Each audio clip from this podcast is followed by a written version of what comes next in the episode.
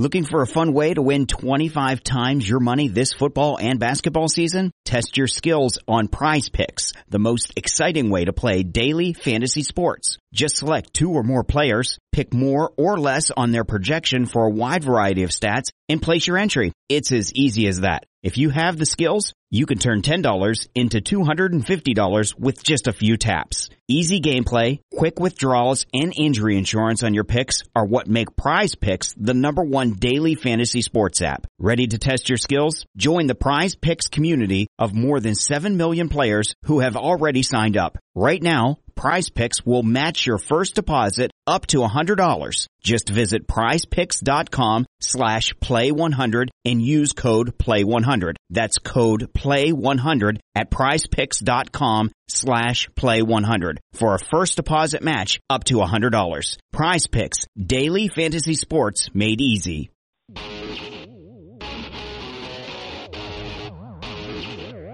It is SNY.TV's The Juice on the Cuse podcast, covering Syracuse basketball, lacrosse, and football.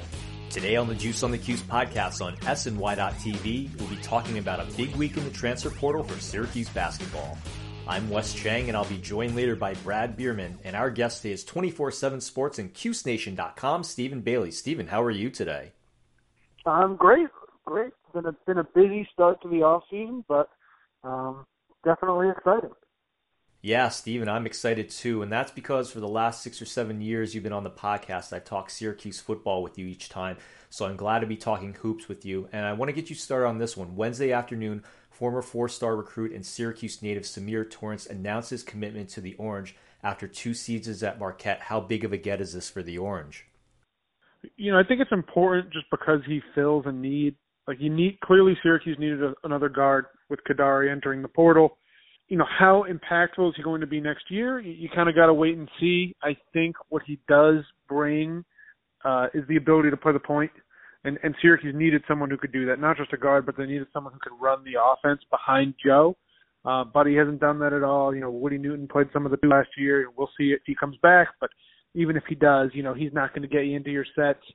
Um, you know, Symir is a, a pretty good decision maker. So I, I think he checks kind of the basic boxes. Like you need a a guy who can be your backup point guard. Um, but I think bigger picture, when you look at Syracuse's backcourt and kind of the perception that it had this year, like it was probably pretty stressful for Joe and Kadary. It's a difficult position to be in when you know Kadary's pushing for time, and there's a lot of people who think yeah he should have been starting, and Jim kept starting Joe, and then Joe is you know Joe is now kind of this local legend of sorts from Glens Falls, you know, averaging 50 points a game, who who fans want to see on the bench in place of Kadary Richmond.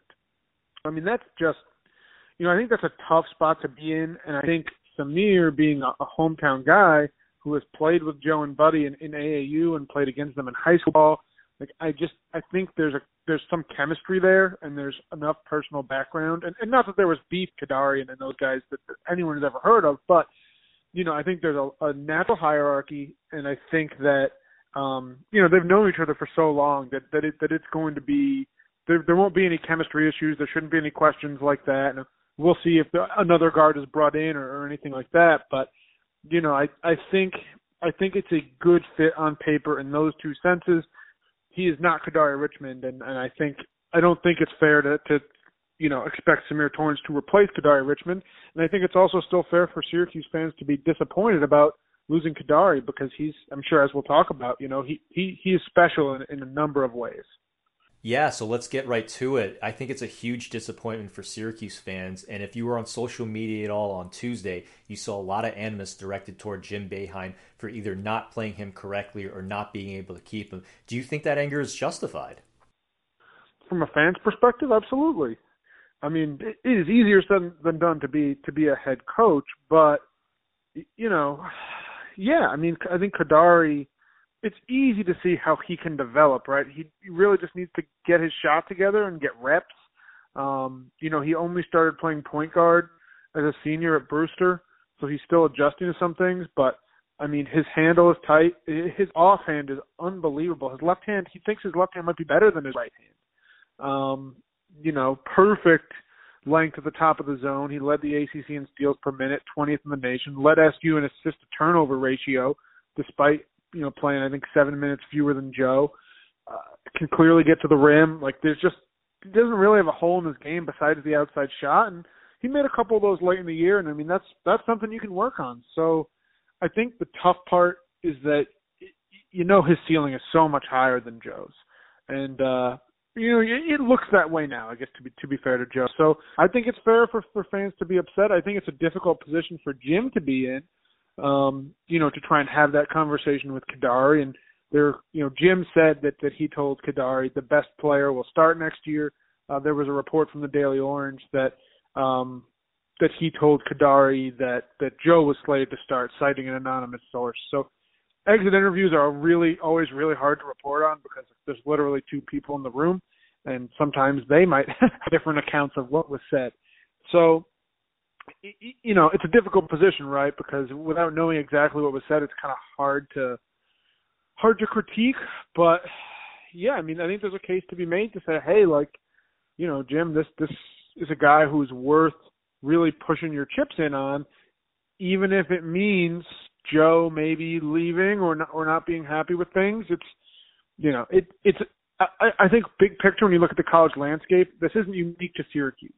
These are these are conversations and decisions coaches nationwide are forced to have because of the one-time transfer proposal and because players who maybe saw fewer minutes than they wanted to can just go and, and play somewhere else. And I think it's well within their rights to do that. I think it's it's great and fair to the players and in a sport that's still does not compensate them adequately for the money that they raise. Uh, but these conversations become difficult. There's there's not necessarily an easy answer that's going to appease everyone. So, you know that that comes with the job, being criticized by fans and media members for for making decisions that that maybe they don't think were right. But at the same time, it's not an easy job.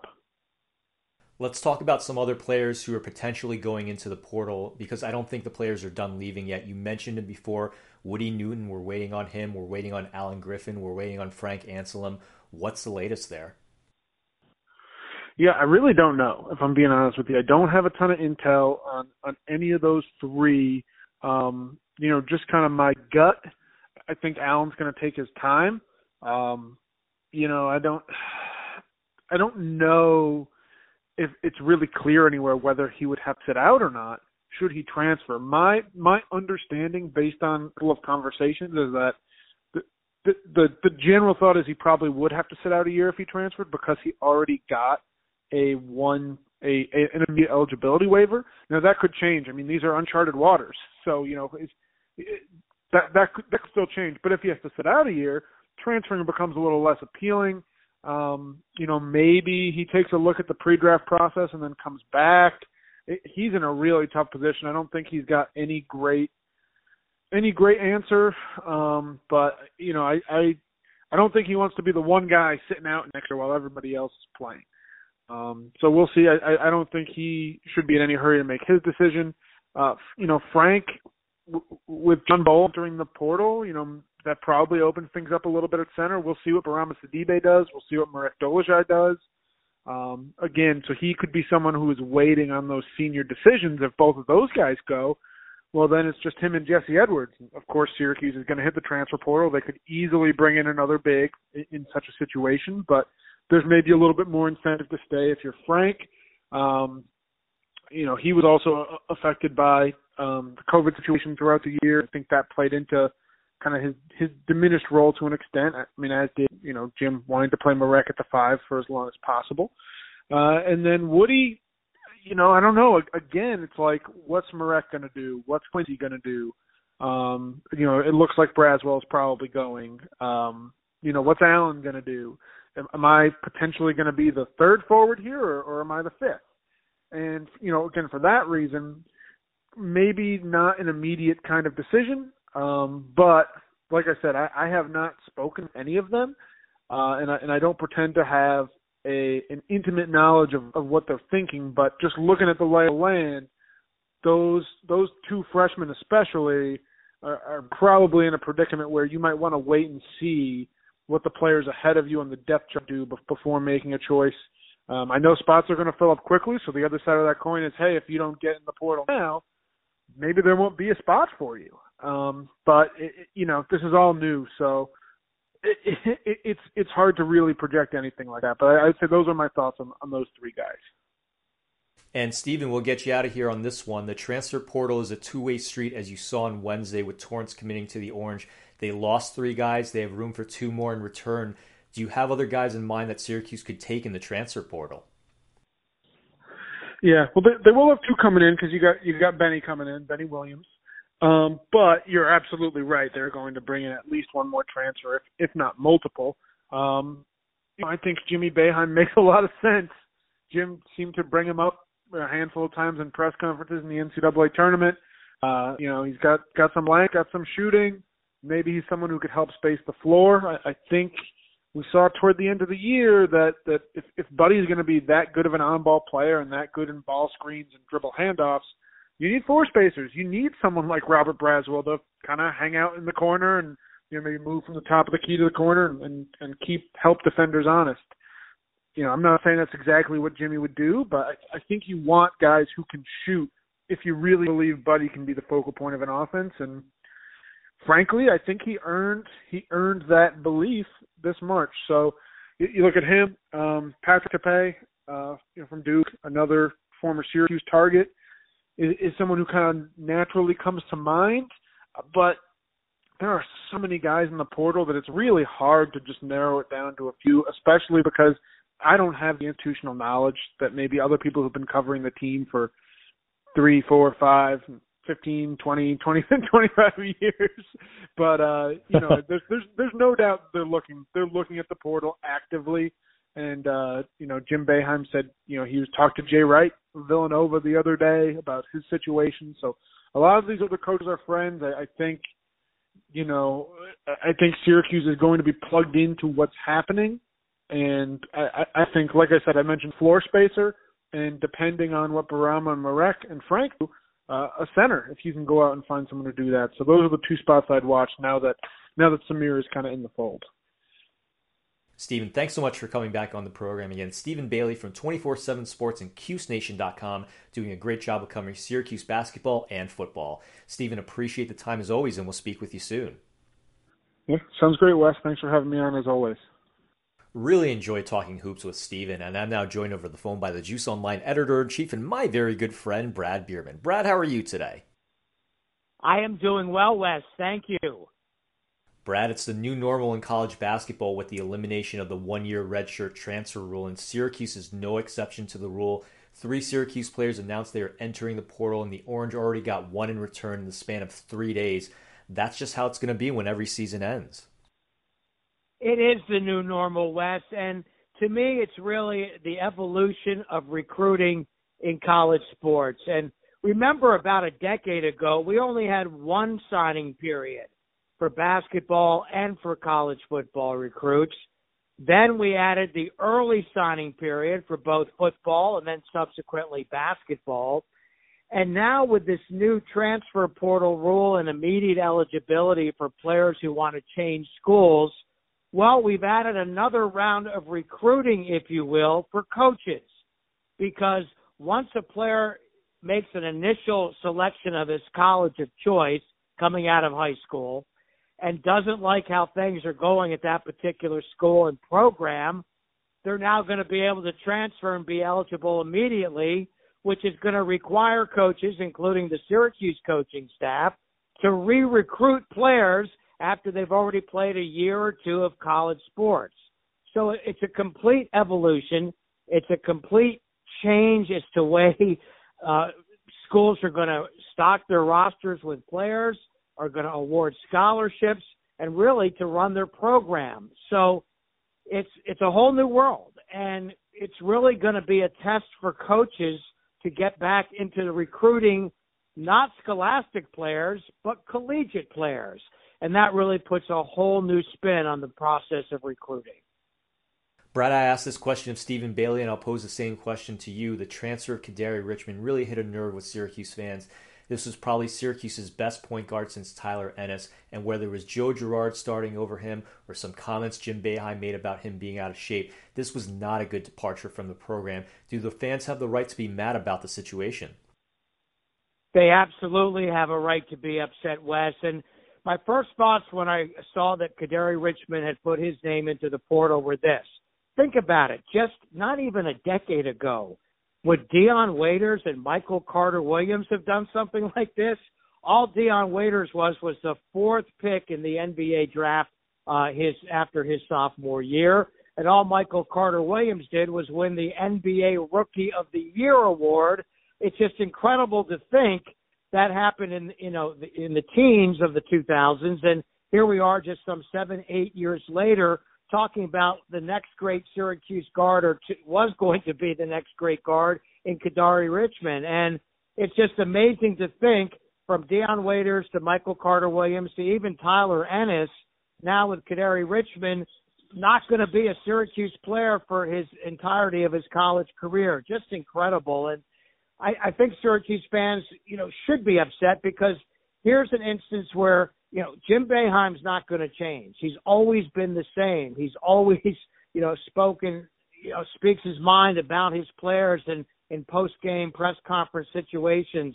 I remember with the recruitment of Stephon Marbury, uh, his parents were saying, you know, the weather up in Syracuse is icy, and so is the coach's personality. And sometimes the honesty is going to come back and backfire for Coach Boeheim, and I certainly think that's the case with Kadary Richmond the fact that he came out early in the season and said uh, Richmond had a lot of conditioning to do. He wasn't in the proper shape to, you know, play even, you know, 15, 20 minutes on the collegiate level really irked him. And it was behind the scenes something like, you know, why is the coach telling the public something like this? I'm working hard. I'm adjusting to the college game. I'm doing my all to contribute to the program. So I really think that that was something that really started this process and then it was talked about the entire season. Kadary Richmond deserves more playing time. As you mentioned, we saw that on message boards. We saw that in tweets. We saw that on other social media. And as the season progressed and Richmond's play increased and his performance increased, obviously so did Syracuse's fortunes uh, nearing to the end of the regular season, then into the postseason. So just a real tough loss. And not one player is going to be able to pl- replace Kadary Richmond on the Syracuse roster. Uh, I, I think you know it, it's a good start to get you know interest with other players, but a real big loss for the program, and I think it's something that the staff is going to think about in the future as they discuss the players in their program publicly. Brad, we are right at the end of our show. Your closing thoughts. My closing thought, Wes, revolves around the fact that New York State has lifted restriction on spectators attending sporting events, uh, both indoor and outdoor venues. And it's certainly a good sign, another step towards quote unquote normalcy returning uh, in our society with the COVID 19 situation. But Syracuse will be able to have 10% of capacity indoors at the Carrier Dome and so for football at 49,262, almost 5,000 fans will be allowed to attend. Basketball attendance listed at 33,000, so 3,300 fans will be able to watch Syracuse hoops again. And then if there are concerts or other big events like that, you know, again, 10% concert uh, statistics listed at uh, 5,600. So really good sign to see that a little bit of normalcy returning as more spectators will have the opportunity to attend games at the Dome as long as they can provide proof of either being uh, COVID 19 negative or have had their shot and vaccine. Brad, my closing thoughts are on another player Syracuse is pursuing in the portal, Villanova forward Cole Swider, who put his name into the transfer portal on Wednesday. The Orange heavily pursued Swider in 2018 and were finalists along with Duke and Villanova. Swider is a 6'9 forward who Syracuse envisioned in the mold of Tyler Lydon, and he averaged 5.9 points and 2.9 rebounds in two seasons with the Wildcats. The Orange reached out to Swider already, and there appears to be mutual interest according to multiple reports. This would be another huge get for the Orange from the portal as college free agency continues. That's it for us for Brad Bierman. This is Wes Chang reminding you that the first lullabies were just really boring songs. You've been listening to the Juice on the Cuse podcast on SNY.TV, and we'll see you next time. This has been the Juice on the Cuse podcast, part of the SNY.TV audio network. Selling your car to Carvana is as easy as. As easy as pie? Sure. All you have to do is enter your license plate or VIN. As easy as a stroll in the park. Okay, then just answer a few questions and you'll get a real offer in seconds. As easy as singing. Why not? Schedule a pickup or drop off and Carvana will pay you that amount right on the spot. As easy as playing guitar. Actually, I find that kind of difficult. But selling your car to Carvana is as easy as can be. Visit Carvana.com or download the app to get an instant offer today. Why? Why? If you Why? have T-Mobile 5G home internet, you might be hearing this Why? a lot. Why? Every time your internet slows down during the busiest hours. Why? Why? Because your network gives priority to cell phone users. Why? Good question. Why not switch to Cox Internet with two times faster download speeds than T-Mobile 5G home internet during peak hours? Okay. Stop the whys and visit cox.com slash 5G home for details. T-Mobile prioritizes certain T-Mobile phone users over home internet users during times of congestion.